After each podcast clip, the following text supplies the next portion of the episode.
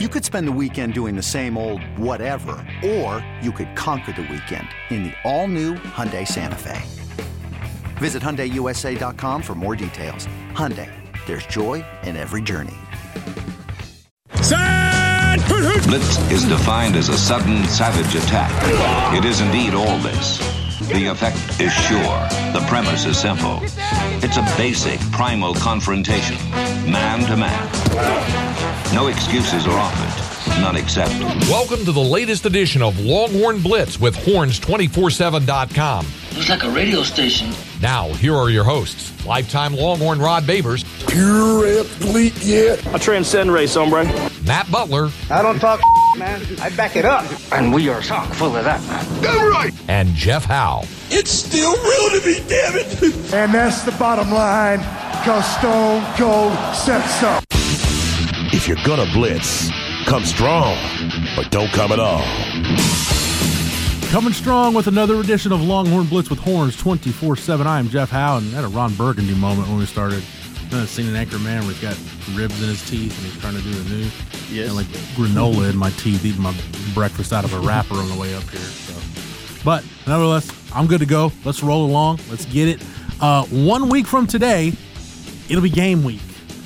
We not only made it through the offseason, we made it through the preseason, through scrimmage number 2. We've got details on that at Horns 24/7.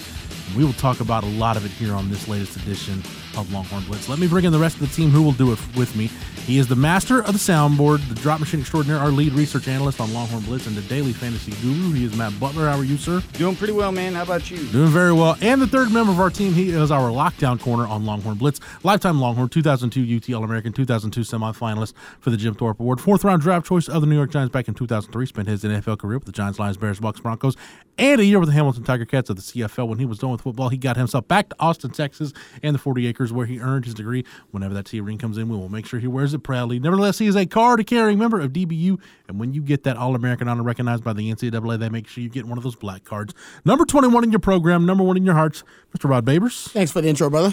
No problem, Rod B. Wherever you're listening to this podcast, however you're listening, we just thank you so much for enjoying another edition of Longhorn Blitz. If you want to subscribe to the Blitz, if you are not a subscriber, anywhere you get your podcasts, search Horns 24/7. Click the follow button to get every episode of Longhorn Blitz when it drops on Tuesday mornings. Also, get over to Horns 24/7 for the latest and greatest in Longhorn news, notes, and nuggets on the team front and in recruiting. Gentlemen, let's talk about it. Second scrimmage is in the books, and we're back to square one at the quarterback situation. And it's the opposite of being back at square one where we were coming out of the first scrimmage in terms of looking at it from the outside in. Coming out of the first scrimmage, it was neither one of these guys had a great day. Nobody separated themselves. It's all going to come down to the second scrimmage. Well, here we are coming out of the second scrimmage where both of them apparently looked really good. By all indications, Steve Sarkisian seemed in a much better mood after scrimmage 2. And then our reporting at Horns 24/7, the staff, we talked to multiple sources that both had moments where they looked really good. Hudson Card had the stronger start to the scrimmage. Casey Thompson had the stronger finish. Both led the number one offense on touchdown drives. Casey Thompson led the number twos on a couple of drives. Mm-hmm. So, Rod, here we are. Here we are. As we sit here today and record this podcast, we are 12 days away from the opener. I'm leaning one way on who I think probably should be the starter for this team, but in terms of who I think Steve Sarkisian should pick, who he needs to pick, man, I don't know. It is still too close to call. Is that good or bad, Rod? I think Sarkisian will tell you it's a good thing because he's spinning it as he's got two starting caliber guys, which I believe is probably the case. I mean, if you got two guys that if they went other places in the country or transferred, there's a likelihood they could end up being the starting quarterback there at one point. Right. The concern is that you haven't had them separate, but now it's not as concerning because after the second scrimmage, you did have both quarterbacks play well. The offenses actually were able to move the ball, to make plays, have explosive plays in the passing game. There was rhythm to the and timing to the passing game. ball got out on time, a lot of things that, you know, are essential. A lot of elements are essential to Steve Sarkisian's offense. So that's a good thing. Now you just, you know, now it's a first world problem. At first, I was thinking, man, you might have a third world problem where there's no separation. It's a battle of attrition. It's not going to be that now. I think you're talking about a true quarterback competition. He said they had the best week that he's seen from the quarterbacks. That includes the spring and training camp. So I'm optimistic that Sark, who's a quarterback guy who really doesn't have a, I don't think he has a smudge or a negative on his quarterback resume. I mean, he got Jake Locker drafted in the first round. Yeah, like he's exactly like he's excelled at quarterback development, and he himself being a quarterback evaluation is also something he's excelled at. So I think he's gonna make the right choice. And something else he said in the media availability after the scrimmage, and I loved it. He said. The question basically was, you know, about the quarterbacks, and I think it was the one about first-year quarterbacks. It was from Anwar Richardson, actually. It was a good question about first-year quarterbacks and how you approach first-year quarterbacks as opposed to quarterbacks later on, like veteran quarterbacks. And he said, you know, I'm always looking at the strengths of the quarterbacks, things they do well, and that's how I'm going to build the offense. Mm-hmm. I'm not going to put them in a position where they're going to have to execute plays they're uncomfortable with. Oh, is that we'll practice those types of plays over and over again throughout the season until their comfort level gets to a point where they're like, hey, coach, I want to run that play. But he said, we won't run things that the quarterback isn't comfortable with. And it just guts me thinking about, I've heard Lincoln Riley also echo that same sentiment about quarterback-friendly offenses. And I just started thinking about Tom Herman, how oftentimes you'd have Sam Ellinger, you know, in a situation where something, you know, you can run something really well and something could be working, and Tom Herman would go away from it. And he would go to something less effective that Sam, obviously, just from the layman's eye, could see that he wasn't comfortable with. But it was a term Herman staple, so we got to go with it. And it was nonsensical. But Sark isn't going to be that nonsensical. So in terms of that question, he kind of went on a soliloquy about. No, he's doing that more, and I love it. As developing, he turned it into, hey, here's my thoughts on just developing quarterbacks. It was good. And basically he said, as you pointed out, Rob, what it boils down to is figuring out the quarterback's strengths and then accentuating the strengths. Yep. The quote here is, it's not about what I know or what plays have the best design. It's what plays operate the best and what plays they're comfortable with. Mm-hmm. That's it. Done. Sounds like something we've talked about a lot the last 3 or 4 years. Just that simple. But, yeah, that's what it really boils down to. And, you know, I've said this. I've talked about it on the site. I've said it on my show, Unlike the Tower. I'm leaning towards Hudson Card, I think, being the better option at some point in 2021, if not right off the bat, because I like the idea of this offense does have upside, and I think there's a lot of growth potential for this offense. It's not going to look like a finished product game one or game two. But if this group can hit a trajectory, it kind of reminds me of, imagine the 2017 offense. If Connor Williams doesn't get hurt and and Deontay Foreman had come back for his senior year. That's a much more formidable offense, right? Yeah, than what with it was. Legitimate NFL. Yeah, but I don't know if the wide receivers are now as good as Little Jordan Humphrey, a young Devin DuVernay. But then again, we talked in 2017 about how why are guys not on the field at the same time or at certain times. I mean, that was Tom Herman's rigidity. Little Jordan Humphrey was producing, yet why is he still the backup X receiver, yada, yada, yada. So that to me is kind of how I see this offense. I think it's a lot like the 2017 offense in that it's got a nice upside to it. Initially, there's not going to be a very large margin for error for this group, but similar to that offense, and you know, Sam Ellinger's concussion kind of hampered that, but it looked at one point like, hey, maybe this thing has a chance to really grow with Sam Ellinger as a quarterback, knowing Tom Herman's system and what he values in quarterbacks. Sam Ellinger seems like a good fit. I just think, Rod, it goes back to what we've heard Sark say about quarterbacks in terms of he likes a guy with quick hands, getting the ball out quick, getting it to your playmakers in space, throwing guys open, yards after the catch, being precise. Hudson Card, in terms of the skill set, fits a lot of that. And I just feel like, the opportunity you've got a game breaker like Bijan Robinson, who is kind of your security blanket at this point. You don't have David Thomas and Bo Scaife in the tight end room, but you've got two tight ends you feel good about. The offensive line, I've talked about it a lot. I think that group has a chance to be it always has the most upside of any position group on your roster just because of the nature of the position. But I think that group's got a chance to put something together that you can look at the end of the year and be like, hey, it wasn't too bad of a year for the offensive line. We talked about the question marks of receiver. In all that word salad, I say all that to say this. If it's still close, I think Hudson Card is the best play in terms of growing the offense for a first-year head coach. But, Rod, that doesn't necessarily mean he's going to start the first ball game. And I keep going back to the fact that, look, the safer play to me is Casey Thompson because I think it's always better. Look, if you go with Casey Thompson and if he's good, then okay. Let him ride it out until you need to go make a change. Likewise, I think it's more palatable if you go with Casey Thompson and he really struggles at some point. I think it's just more palatable, I've said this before, to just go to the younger guy. So, I don't know. That's kind of where I'm at. I think for the growth of the offense and for a first-year coach establishing a program, I think Hudson Card is the better play. I think the safer play is Casey Thompson. Yeah, I don't think Sark's – I don't think he's going to think about making a change during the season. I think he's a quarterback, and I think he's looking – and that's not really in his history either. I got that vibe just – Picking up some context clues in the post-scrimmage availability. Only out of injury. If there's an injury, of course, he has no choice. But this will not be a two-quarterback system. I don't think if a quarterback struggles that he is going to pull that quarterback. His assumption will be, all right, he's a problem solver. I'm just going to fix it.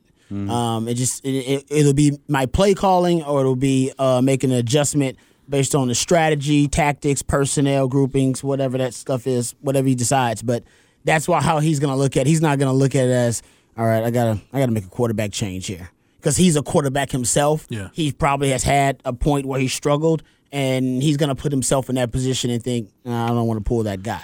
Now, because the quarterback competition was so close, I'm sure there will be a lot of the tail attempting to wag the dog where the fans, if the quarterback is struggling, the fans will want something different or – some coaches may decide, they want to tell Sark, like, hey, man, I think the other option may work. Sark's not going to go that route. There are so many different cheat codes within the Sark offense. I don't think that the quarterback who gets the starting job is going to struggle. I think that you're going to see kind of a steady incline as to their productivity and their efficiency and comfort within the offense. Now, are they going to become, the all Big 12, All-American quarterback? I don't know because I don't know where they're going to start and where they're going to finish. But I don't see Sark making a quarterback move, and I don't see that quarterback struggling based either one, actually. But I agree with you. I think Hudson Card has won the quarterback competition in the offseason, in my opinion. And considering he's younger, that would give him a higher upside. My assumption was Casey Thompson would separate a little bit because he seemed to have more advantages, and Hudson Card kept it close, mostly working with the second team until recently when he was given the majority of the first team reps. A week ago today, yeah. Yeah, so I think Sark's looking at it and I'm saying, man, if he gets more reps and more comfort within the offense, that he'll begin to blossom as a quarterback. So I think he's leaning Hudson Card personally right now, in my opinion. And I predicted before the season, I think that Casey Thompson was going to be the guy because I think my assumption was there's going to be more chaos within that offense, and there's going to be more of a crisis within that offense. But maybe he's looking at it going, I got Bijan. Like, doesn't matter what crisis whatever crisis ends up affecting the offense or some chaotic moment, I can always just go, okay, let's just get back to Bijan. Mm-hmm. All right, everybody okay? If you threw a pick, simple. Whatever, it's pretty simple. All right? Oh, we just turned it over. Oh, we got a lot of penalties. All right, guys, we're getting back to Bijan. So I just think it's always going to be easy what the default is going to be for the offense anytime they're out of rhythm. And he's a guy that makes it so easy to get it into his playmaker's hands. But when we're talking about these specific quarterbacks in the situation, the way it's played out and where it can go, if you look at these two guys, we're hearing the reports like both are being successful. Well, if both are being successful in this situation, it really is going to come down to what Sark values and what will be the most valuable plays. It's sort of what we hit on last week, but I really think that if it comes down to making that decision, it isn't necessarily who's going to perform the best in the practice as a whole. It's in which plays, which situational down and distance scenarios, certain throws, certain schemes, probably guys that are better out of play action, better footwork, better RPO type situations.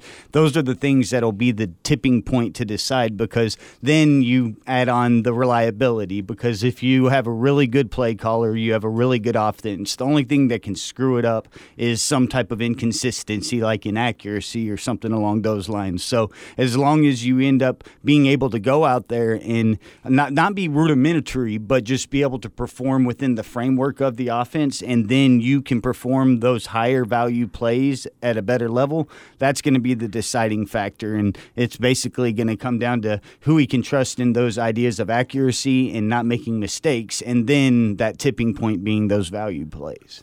One thing that I think is key to mention, and first off, based on everybody we talked to at Horns 24/7 coming out of the scrimmage, I think Sark downplayed like how good the offense was on Saturday. Like I heard it was a complete 180 from the Saturday scrimmage, the previous scrimmage where the defense dominated and didn't really let the offense do a whole lot. Apparently the offense was moving the ball up and down the field and multiple touchdown drives. And the encouraging thing, so two lopsided scrimmages. Yeah. Which is really interesting. I don't know. Yeah, as I said, hold that thought, Rod. Yeah, hold that thought, because I want to get back to that in a second. Is there a vanilla? But I asked a source. I said, was the defense kind of holding back? Because that's a question a lot of people have. Okay, was the defense kind of holding back a little bit? And how it was phrased back to me, the response was, I think you could make the case the offense was holding back in the first scrimmage. Okay, which is interesting. It is interesting. I'll pause my thought, but Rod, two lopsided scrimmages. Really, that's what we're talking about. What do you make of that? Yeah, I mean, because it makes me feel better about the offense on one hand, but on the other hand, it makes me kind of just wonder. It's kind of uneasy. Well, because Bucky Godbold made a really good point. You know, because Bucky was a coach for a long time, and he talked about how coaches, and I know coaches manipulate practices. Oh, yeah. They do. They manipulate them for different reasons. I don't know what the motive could be for COVID. They do. It's a great story. Sure. It's a great story about the first Dream Team, right? And they played the college all star team, yeah. Right? Yeah. And in that team, we won't get into details, but that college select all-star team beat the Dream Team in this little scrimmage they had. Chuck Daly, I believe, was the coach. I think Coach K was actually one of his assistants. He was. And Coach K later said, man, Chuck Daly manipulated that whole thing and took MJ out like late in the scrimmage and kind of manipulated the lineups a little bit. They didn't pick up people full court. Yeah, so because he just wanted to motivate them. Now, I don't think he thought they were going to, the college all-star was going to beat the Dream Team. They played them later, obviously, and Dream Team beat them, I think, by 50 or 60. I heard Charles Barkley put in a documentary, they scrimmaged the next day, he said, we basically beat them by 100. Yeah, they massacred them later on. So obviously it was more of Chuck Daly and what he was doing to manipulate the practices and the scrimmages because he had some motivation. And Bucky was talking about that too on B&E, and he was like, well, you want, and I agree with this, he said, coaches, I wonder if he wanted to shock the offense with the first scrimmage, that he didn't really like the lack of urgency with the offense, that he wanted to shock. He needed them, that he wanted maybe Coach K to bring it. And yeah, like maybe him yelling and screaming wasn't enough, that he needed them actually to get slapped in the face, right? Everybody's got a plan until they get punched in the mouth, and then they got punched in the mouth, and then that motivated them once again to like refocus, rededicate themselves, crystallize their focus. And I think that was part of it too. And you don't want your offense to lack confidence coming out of training camp. Training camp's officially done.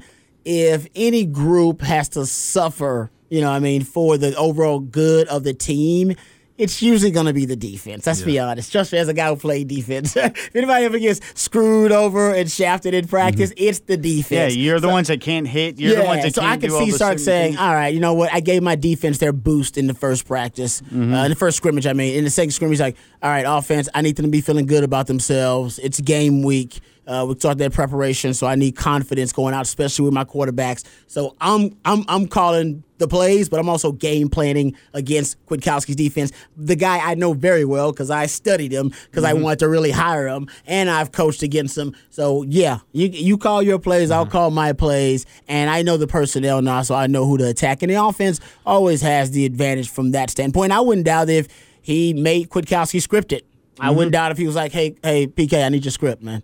Like, you my script? Yeah, I need your script. You need my script, coach? Yeah, I need your script, coach. Damn. Then you know you're about to get slaughtered. You got the script. So I wouldn't doubt the first one. That's what I'm saying. Coaches, just tell I'm not saying this is my theory. Coaches manipulate practice situations and for their own motive. Yeah. For sure. So there's that part of it, just kind of two lopsided scrimmages. What do you make of it? And I like the way you put that out there. I like even, you know, we – and it can. My point is, you can't make anything of it. You don't. Right. We don't know. We don't know enough. It can be manipulated based on situations. It could be a deal where, hey, we need this scrimmage. We need to come out of the scrimmage. Defense really needs a lot of third down work. So it could be nothing but third and whatever, working different third down and distances or distances Great on point. Third down, whatever. So you can manipulate a scrimmage in a number of different ways. Yeah. But going back to the quarterbacks real quick. This is something you mentioned earlier, Rod, so correct me if I'm wrong, but because I'm kind of on the same page you are in terms of Sark's really not panicking because you've got to fall back with Bijan. I don't think either of these quarterbacks significantly raises the win ceiling for what I perceive this team to be. Okay. But I don't know that either one of these quarterbacks is going to significantly lower what I think the floor for this team is either. Great point. In other words, if you tell me at the end of the year Texas is 8-4 or 9-3, I could see either of these guys doing that, being your quarterback to an 8-9 win regular season. I agree with that. I think you hit the. Yeah, I think that's maybe why Sark is so comfortable too. That's why he's. That's why at this point he's like, oh, I'm going to pick a quarterback, but you know, I don't need. I'm not rushing it. Yeah, no, and I'm not going to tip my hand and tell our opponent what you got. Yeah. If it's a 10, and likewise, if it's a 10-win team, then I don't know that Casey Thompson or Hudson Card will necessarily be the reason why. I think it'll be because Bijan Robinson had an exceptional year, and you really developed some guys and found some playmakers at wide receiver, and the defense is forcing a lot of turnovers. Likewise, if it's a 7-win team, or, man, I hope we're not talking about a 6-win team this year, but we've seen stranger things happen around this place.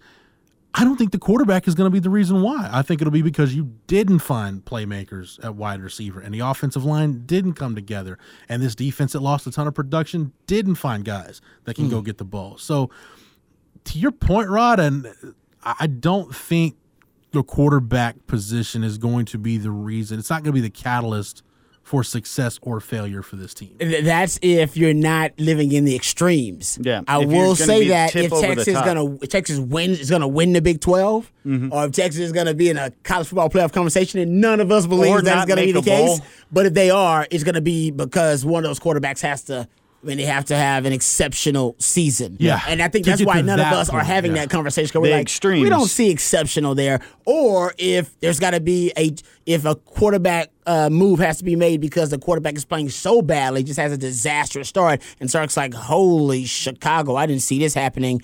And that'd be extreme too. And then you end up in your 7-win season or something, which nobody hopes happens to Sark in his first year. So all of those are the extremes, and nobody anticipates extremes. Right. Because, yeah, we're all anticipating some kind of moderate product here, right? That no, they're gonna win 8 to 9 games, and you know they're gonna lose 3 to 4 games. Anything outside of that, though, I think we would see as extreme. Like, man, you lose 5 games like that. That's a problem. Yeah, I think for this team, I think 8-4 is that gray area.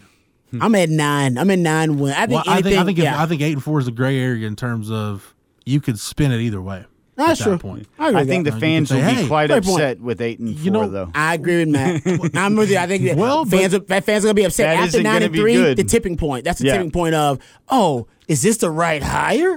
Like I think that's when they start questioning. Like 8-4, they start questioning. Like we know 9-3 going into bowl season. I think a lot of fans take that. Hell yeah, that's a good season for a first-year coach. Likewise, 7-win season. Well, we just fired a guy that won 7 and 5 games, and I think that's how a lot of fans see it. Yeah, yeah, exactly right. Well, we're another 5-loss season just added on to the numerous ones with a brand new stadium in the last decade. The same old team, brand new stadium. Hype. Yeah. But 8-4 is that's a gray area where is it a success? Is it a failure? It's a little bit of both. Yeah, I don't know. Yeah. Yeah, that's true, but that's a good point. That's about, then to me, it's about how it looks. Yeah. And that's about how it looks, right? That's about how did that Oklahoma game look? How did that game against Louisiana look early on in the season? How did that game against Arkansas look? How did that game against Oklahoma State, TCU? How did that game look? At Iowa State, that's when we'll get back to the eye test. And you'll be able to tell if the eye test. I think Longhorn fans are smart football fans. They'll be able to tell, like, damn, you got out-coached in 3 of them losses. You know what I mean? Like not just out-coached, like actually out-coached.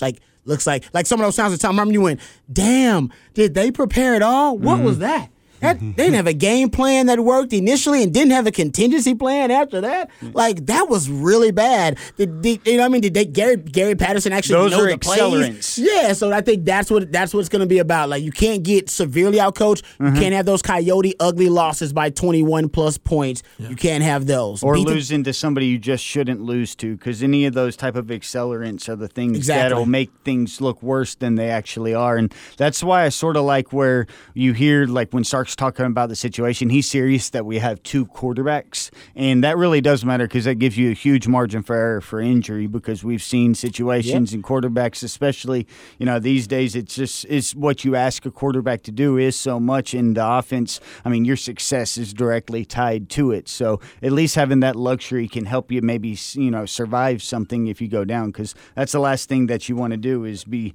stuck in a situation where we're talking about who's this number 3 guy, because nobody even cares about that right now. That's true.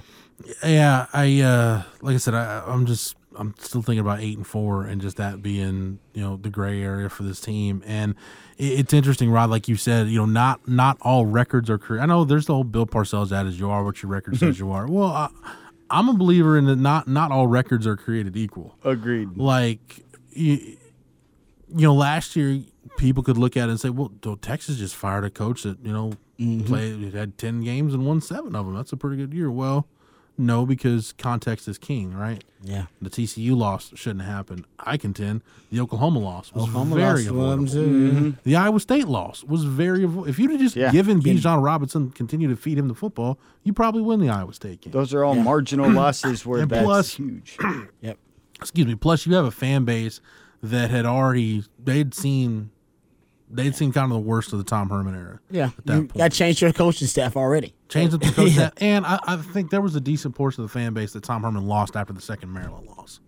Just didn't trust him. I totally agree with you on that too. Yeah, but you're right. But this, I think, senior quarterback down Oklahoma, that was your year. Yeah. You're supposed to win it, and you didn't. Oklahoma benched their damn quarterback. That's why not all records are created equal. Exactly. As we start to think about what this team can do.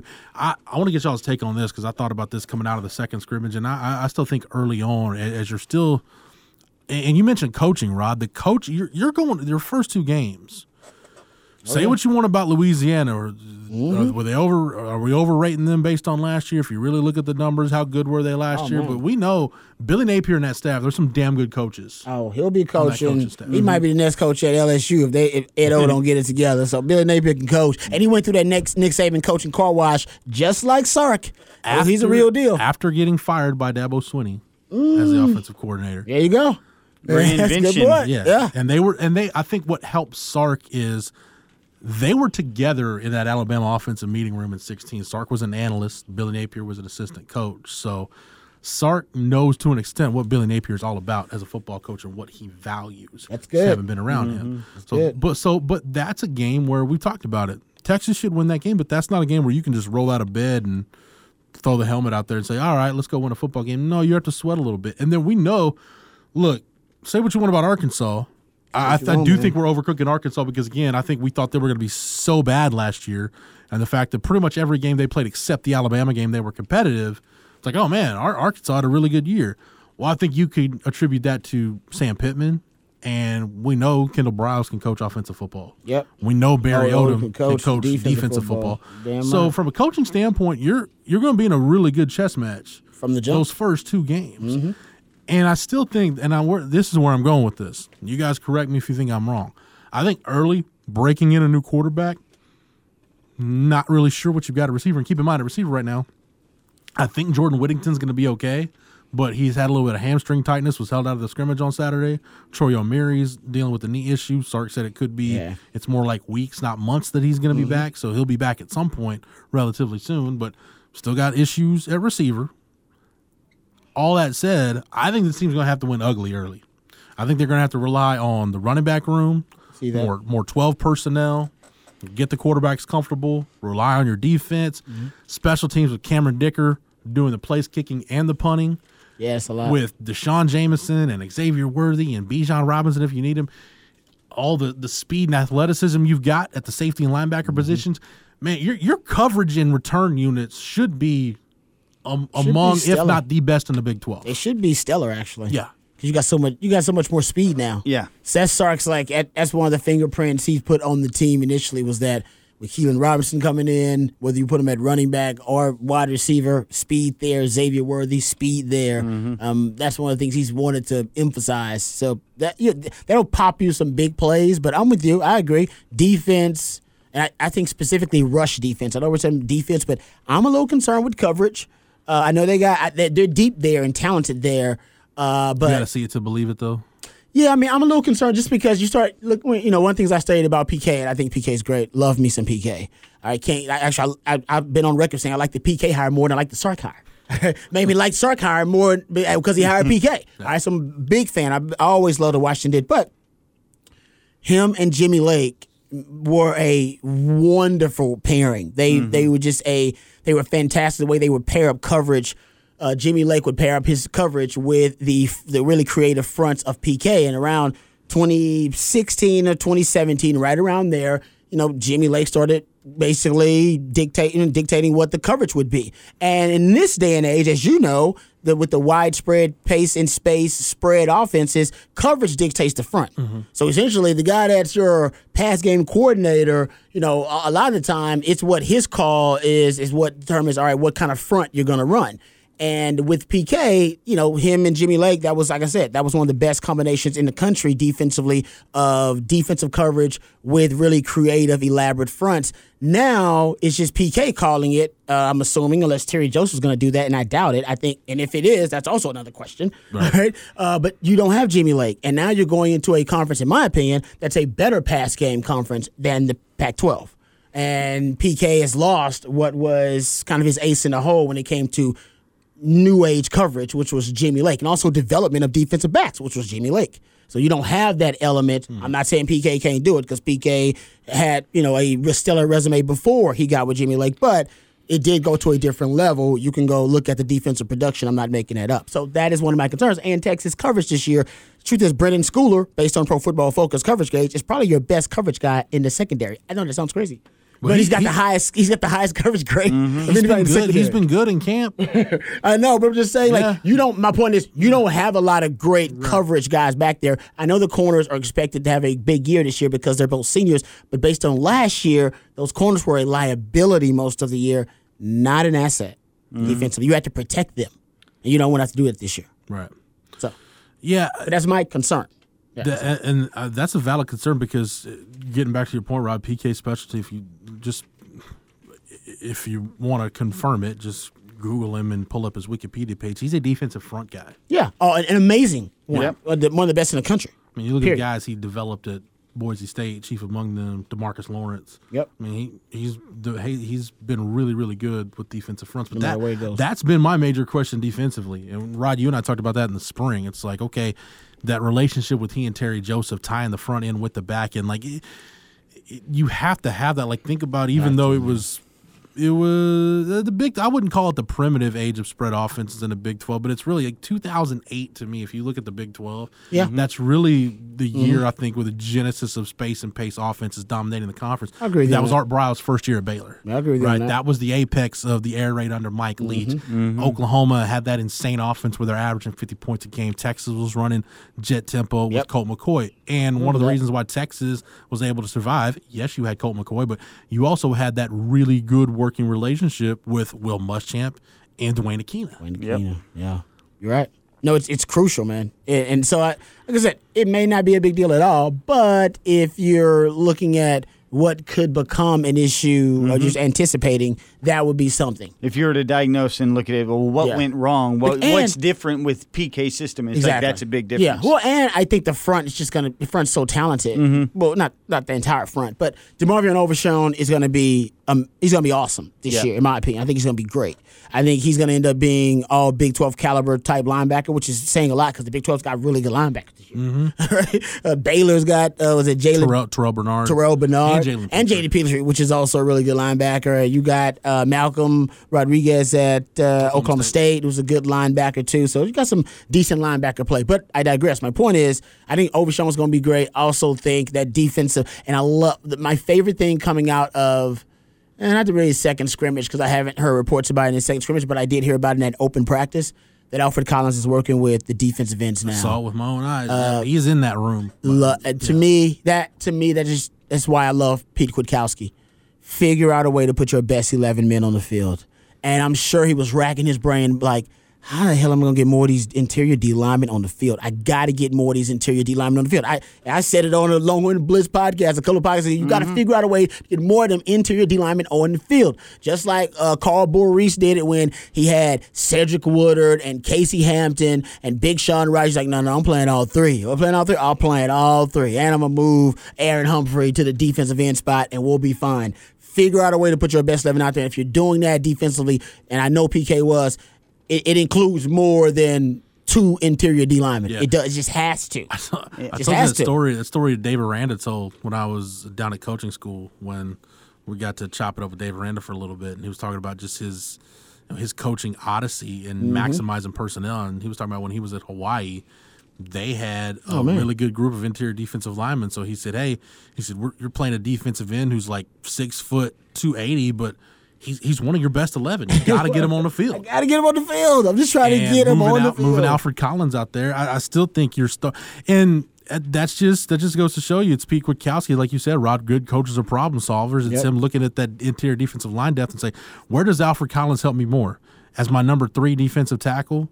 Or does he help me more as my number 2 edge guy behind Jacoby Jones? Come on now. At that jack position. Exactly. And I looked it up. I brought this up to Rod before the show, but it piqued my interest because we talked about it this summer when we were asked about the D-line and how big a guy like Vernon Broughton could be or Alfred Collins could be because of their ability that, who knows, maybe they could bump out and play on the outside. If you look last year, and this is according to Pro Football Focus, but on the D-lineman alignment snap counts, you go and see that Taquan Graham played at all 4 spots where you're playing nose, you're playing D-tackle, you're playing over the tackle, and playing outside the tackle. The only other 2 players that got any snaps at all 4 spots were Alfred Collins, who had multiple ones, and Vernon Broughton did it last year, and that's in a small amount of snaps that he even got on the field. So those guys were already into that situation and being put into it in game situations, which means they practiced it, definitely, I would assume. And that's big, just having that and knowing that ability's there. Yeah, we talked about it. I've heard, not because I heard it from the players,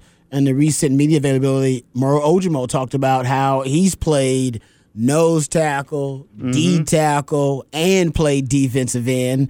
I heard Jacoby Jones talking about it too. He said, oh, man, I played DN. He said, I played the 3 technique when I had to. So that's a guy. Jacoby Jones, another guy that can play multiple shades up front. So I think it just helps you. With PK, like I said, he's so brilliant at coming up with these really elaborate, exotic fronts. Having talented guys that can play multiple shades like that, he's going to just be – it's an embarrassment of riches. Yeah, and he's the type of guy that it's going to be like those amoeba defenses you'll see like the Cardinals throw out from time to time. They do it with people like Buda Baker on the back end too. That's a former PK guy, but you see the way that they line up pre-snap. So many confusions, and PK did that at Washington. And with these body types, you can do that, and you can almost engineer the mismatch that you want against a certain guy if it's power, speed, whatever you want. Can I just mention something real quick about that Jacoby Jones availability? I know sometimes the media availabilities with players, it can get to a point where it's kind of mundane and you're expecting the same responses because that's just the way college media availabilities with players work. I was really impressed with Jacoby Jones. Like, gave some really thoughtful answers. Like, I had asked him, I forgot the way I phrased the first question. Oh, I just asked him about, hey, you know, with Daquan Graham leaving Joseph Osai gone, I said, what was his sense of urgency in January? And he talked about getting his body right and losing weight. I heard that. So then I asked the follow-up. And then some guys, they won't go into details. Say, you know, I'm down. And I thought Jacoby Jones gave a really thoughtful answer when I asked him about where did he play at last year, where is he now, and where is he comfortable weight-wise. And he said there was a point in 19 when he first got to campus where he said he was playing at 277 and said he felt terrible.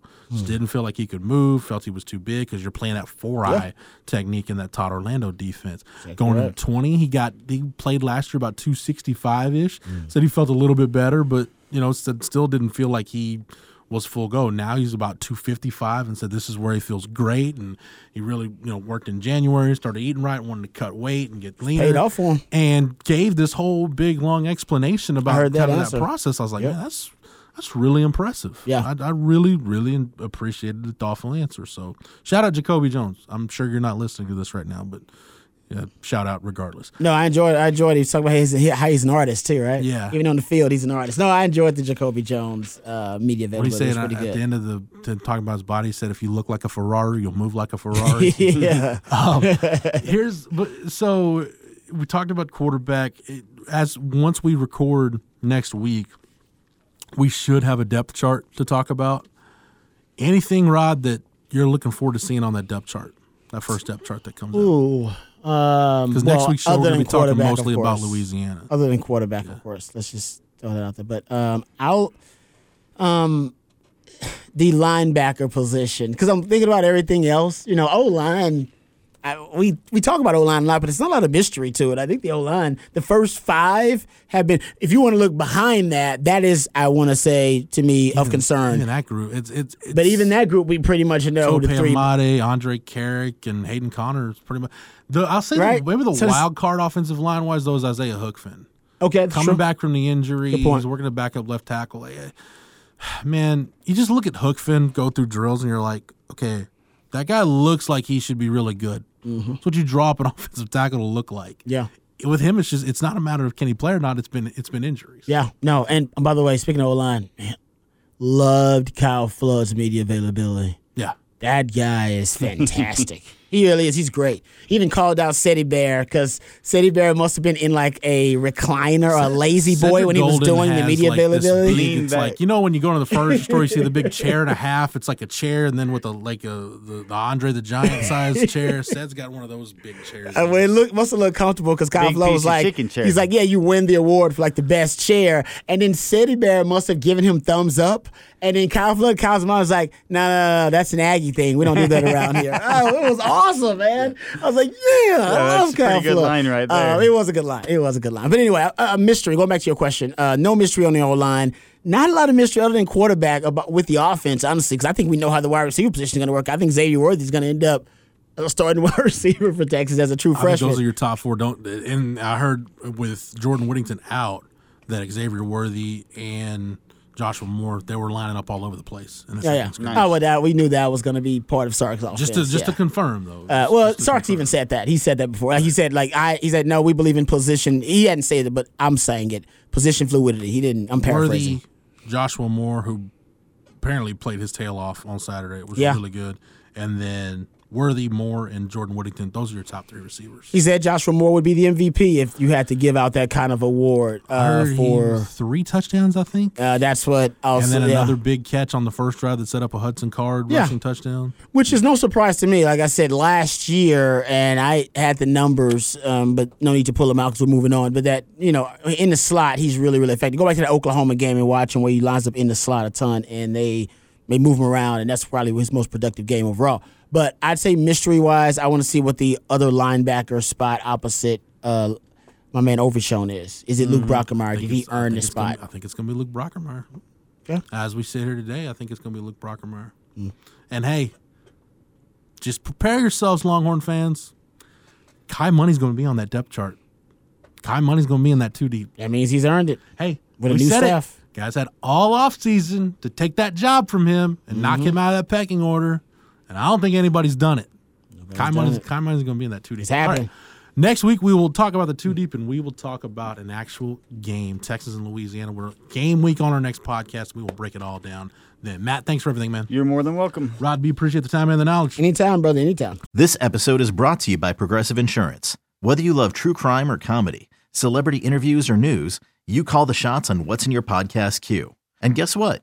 Now you can call them on your auto insurance, too, with the Name Your Price tool from Progressive. It works just the way it sounds. You tell Progressive how much you want to pay for car insurance, and they'll show you coverage options that fit your budget. Get your quote today at Progressive.com to join the over 28 million drivers who trust Progressive. Progressive Casualty Insurance Company and Affiliates. Price and coverage match limited by state law. For Matt, for Rod, for everybody at the Austin Radio Network and the Horn, 104.9, 101.9 AM 1260. Streaming on the Horn app and at hornfm.com, where you can catch Rod B. each and every weekday from 3 to 7 as part of RBKD. Shameless plug. Got to get the name of the show right now. You can catch myself and Craig Way each and every weekday on Light the Tower from 10 to noon. And thanks to Matt, you get all of our archives. Our classic interviews and shows are available on the Longhorn Blitz SoundCloud page. Yep, just type in Longhorn Blitz. Don't forget to search Horns 24/7 anywhere you get your podcast. Click the follow button to get every episode of Longhorn Blitz. Don't forget to leave us a 5-star review. And don't forget, for all the latest news, notes, and nuggets on the team, on the recruiting trail, get to Horns 24/7. For the Horn family, for the Horns 24/7 family, I'm Jeff Howe. Thank you so much for downloading and listening, and we will catch you again on the next episode. You've been listening to Longhorn Blitz with Horns247.com. Remember, for the latest Longhorn news 24/7, visit Horns247.com. You ready for this? Yeah. If is the most original and heartfelt movie in years. Magic like this comes around once in a lifetime. This Friday, experience it with your whole family. Can we do it again? If rated PG.